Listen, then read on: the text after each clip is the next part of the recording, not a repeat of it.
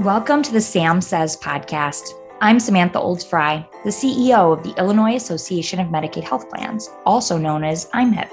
In this podcast, we focus on all things surrounding the Illinois Medicaid Managed Care Program.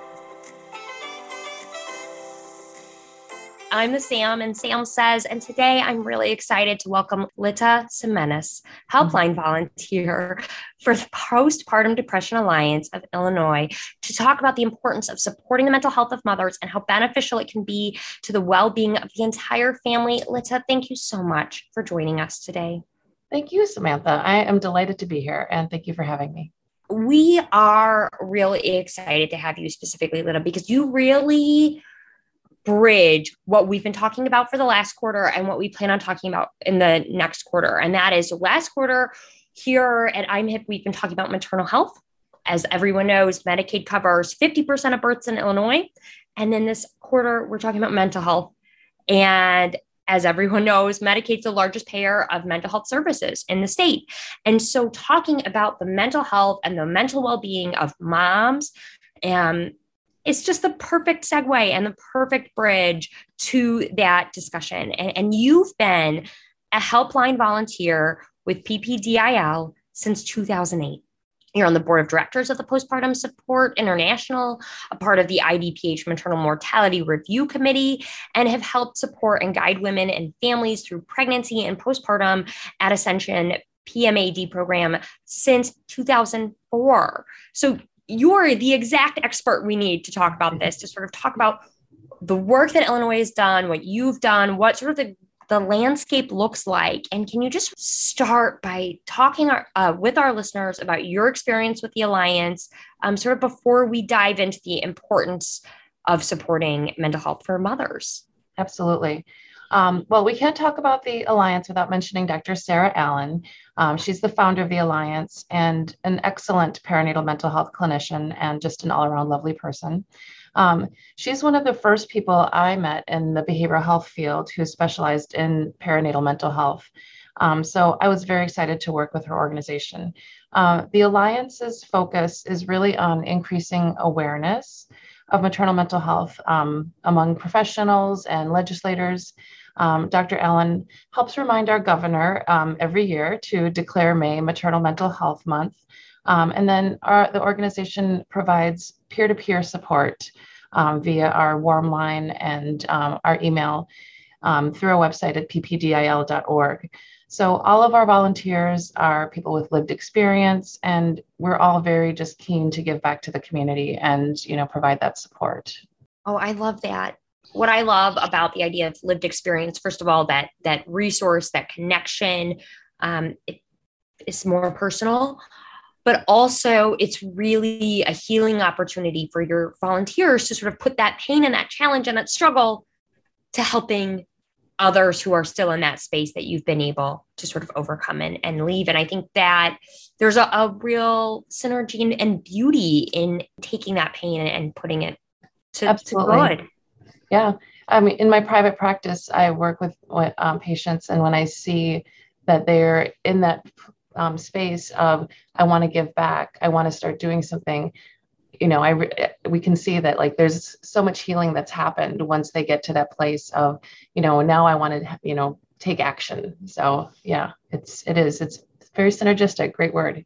I love that you're there to help help families and individuals navigate that and each phase of their healing. Um, that it's just wonderful. And you know, when we think, and I, I know I felt this, so um, I have two awesome little boys. I have an eight month old and I have a six year old. And I personally went through um, with my first prenatal depression and then postpartum depression and you know didn't realize um, you know and saw and found help sought help um, but really for a while there was just in a cloud and and a real struggle and when we think of postpartum depression and we think of also you know prenatal depression we think of the mom we think of the the one individual who is suffering but what I know, and especially now as I reflect back, is it wasn't just that one person, it was that family structure that was impacted. And so when we talk about, um, you know, family structures, we know that each individual and their mental health is important. Um, but that why supporting that mom is critical for the overall health and well-being of the family and of the, of the baby. Um, can you talk a little bit about about that? Absolutely. This is such a great question. I'm so glad that you know you are talking about this and thinking about this. I could definitely go on and on, but um, I'll start by saying that when a mom has untreated mental health conditions, studies consistently show that the effects on the baby includes very concrete things like low birth weight, small head circumference, preterm birth, um, longer stays in the neonatal intensive care unit if and more admissions to the neonatal intensive care unit or NICU, um, that they're more difficult to soothe, so they're crying more. Um, we can have impaired parent-child interactions that kind of start this sort of cascade of difficulties with interacting.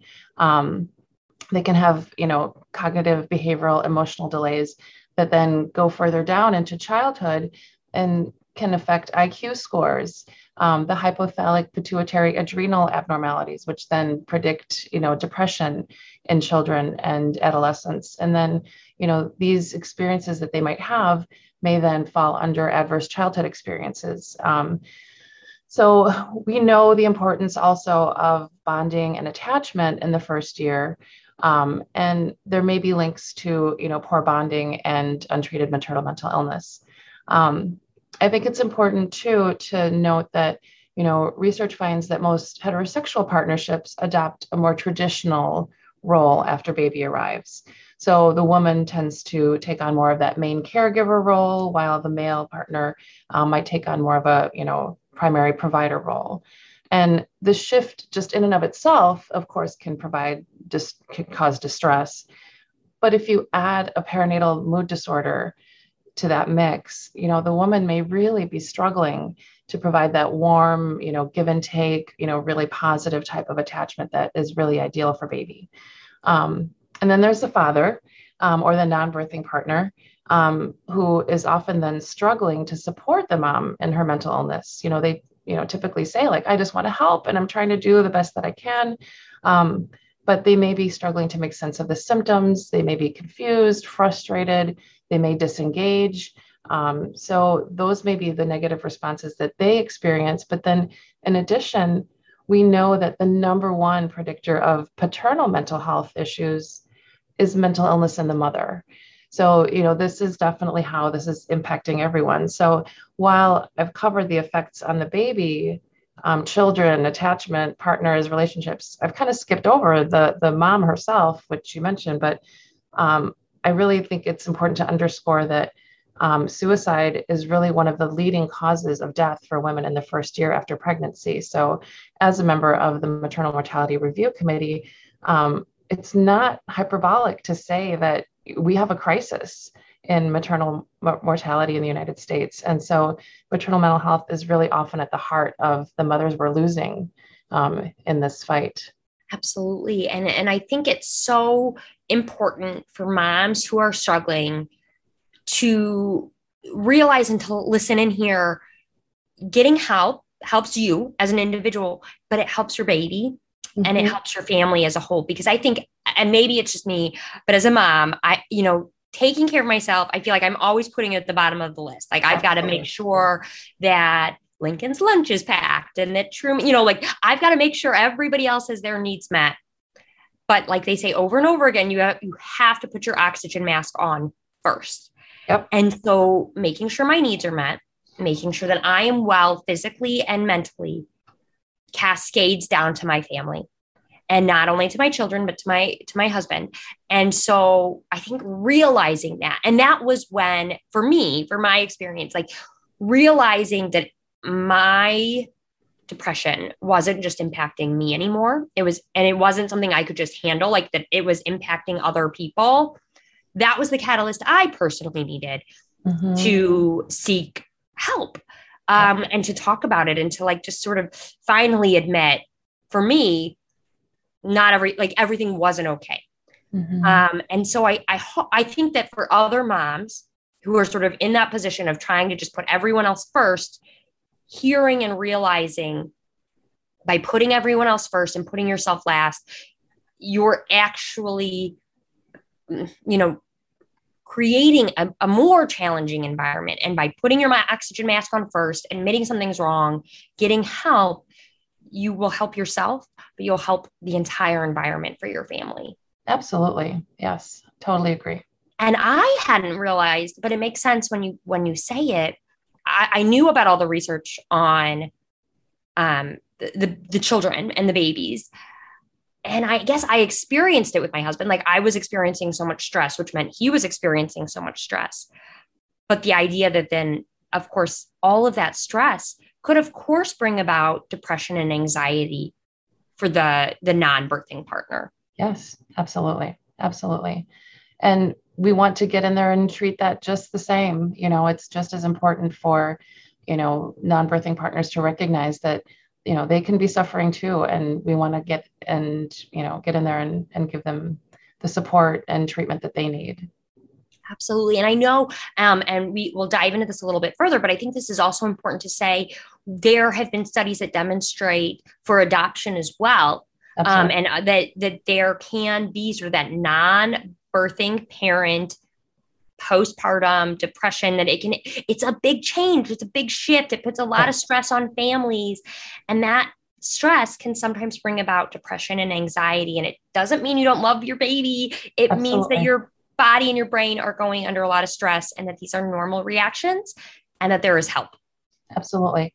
I mean, when we think about the birthing parent, you know, yes, they have the hormonal effects and, you know, the changes in their body, but there are so many other things that affect any parent. And that's you know the sleep changes the identity changes the stress of you know trying to manage a, a new life in their in their life um, work changes um, you know having to change you know establish different boundaries with family members. All of those things are still impacting everyone you know even the non-birthing parent. So that's important to recognize. Absolutely.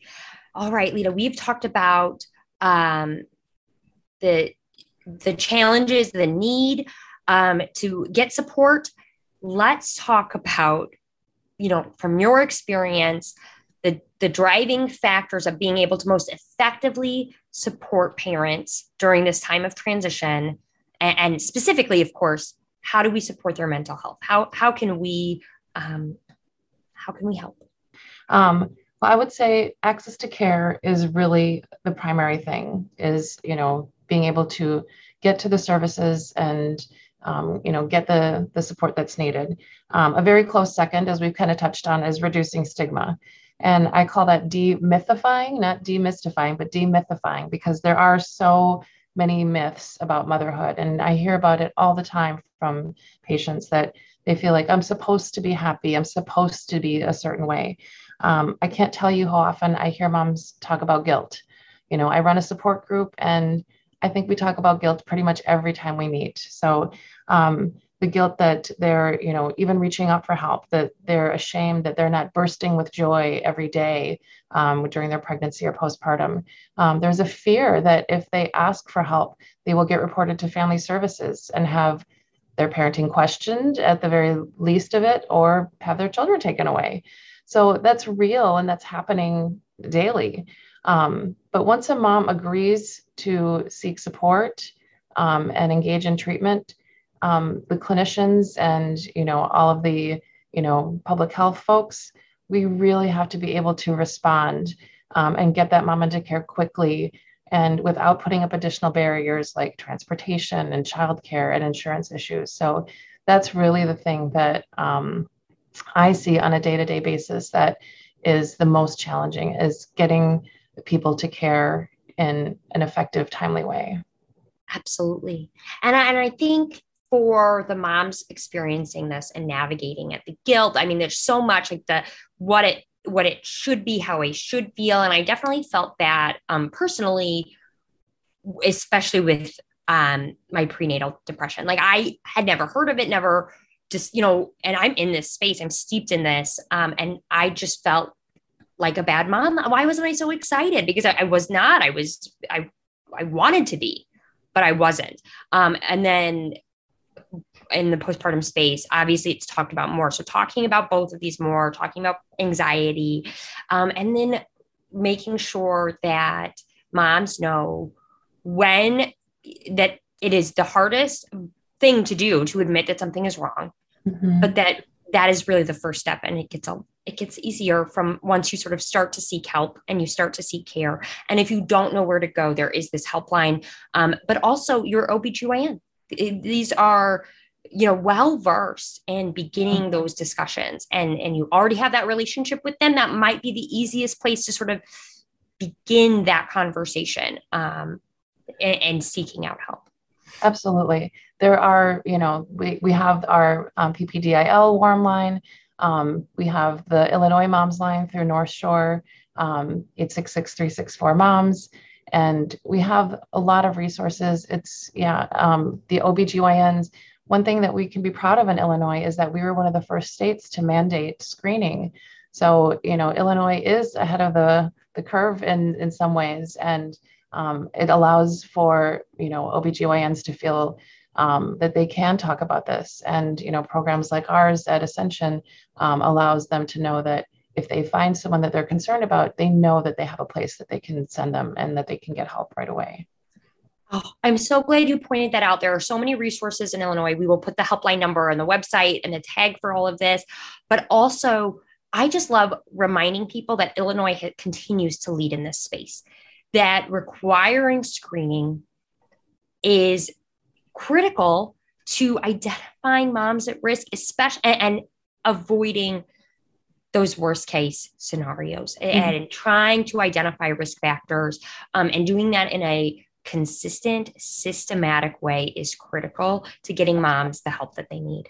Yeah, it's important for moms to understand and families in general just to know that we're talking about this, you know, even when a mom is feeling well, but just to have heard that language that we're concerned about this, we pay attention to this, we we listen to this, and we want to do something about it so that when something does come up, or if it's even if it's your best friend, like I know that this doctor will talk talk to you about this. That's so important.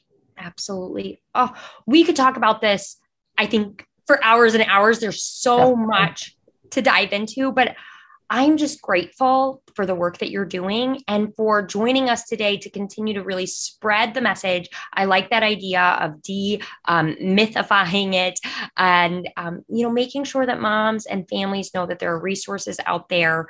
Um, I'm, I'm just in awe of, of what you do every day. Oh, thank you. I appreciate the conversation and you know any chance that i get to spread the word um, that moms deserve to feel good um, i'm happy to do it. So thank you for this. Absolutely. And they do i think that is the best point to end on. It is hard. It is one of the hardest jobs in the world but you deserve to feel good and you deserve to feel supported as a mom. And there are resources out there to make sure that you do. So if you're not feeling good please reach out um, and know that that people care and want to help you get to a place of feeling good. Treatment works. You're not alone. It, you are not alone, and treatment truly works. I can attest to that personally. All right, listeners, to learn more about what IAMHP is doing and to listen to other interesting podcasts like this one, we encourage you to visit our website, iamhp.net. And of course, don't forget to like us on LinkedIn, Facebook, and Twitter.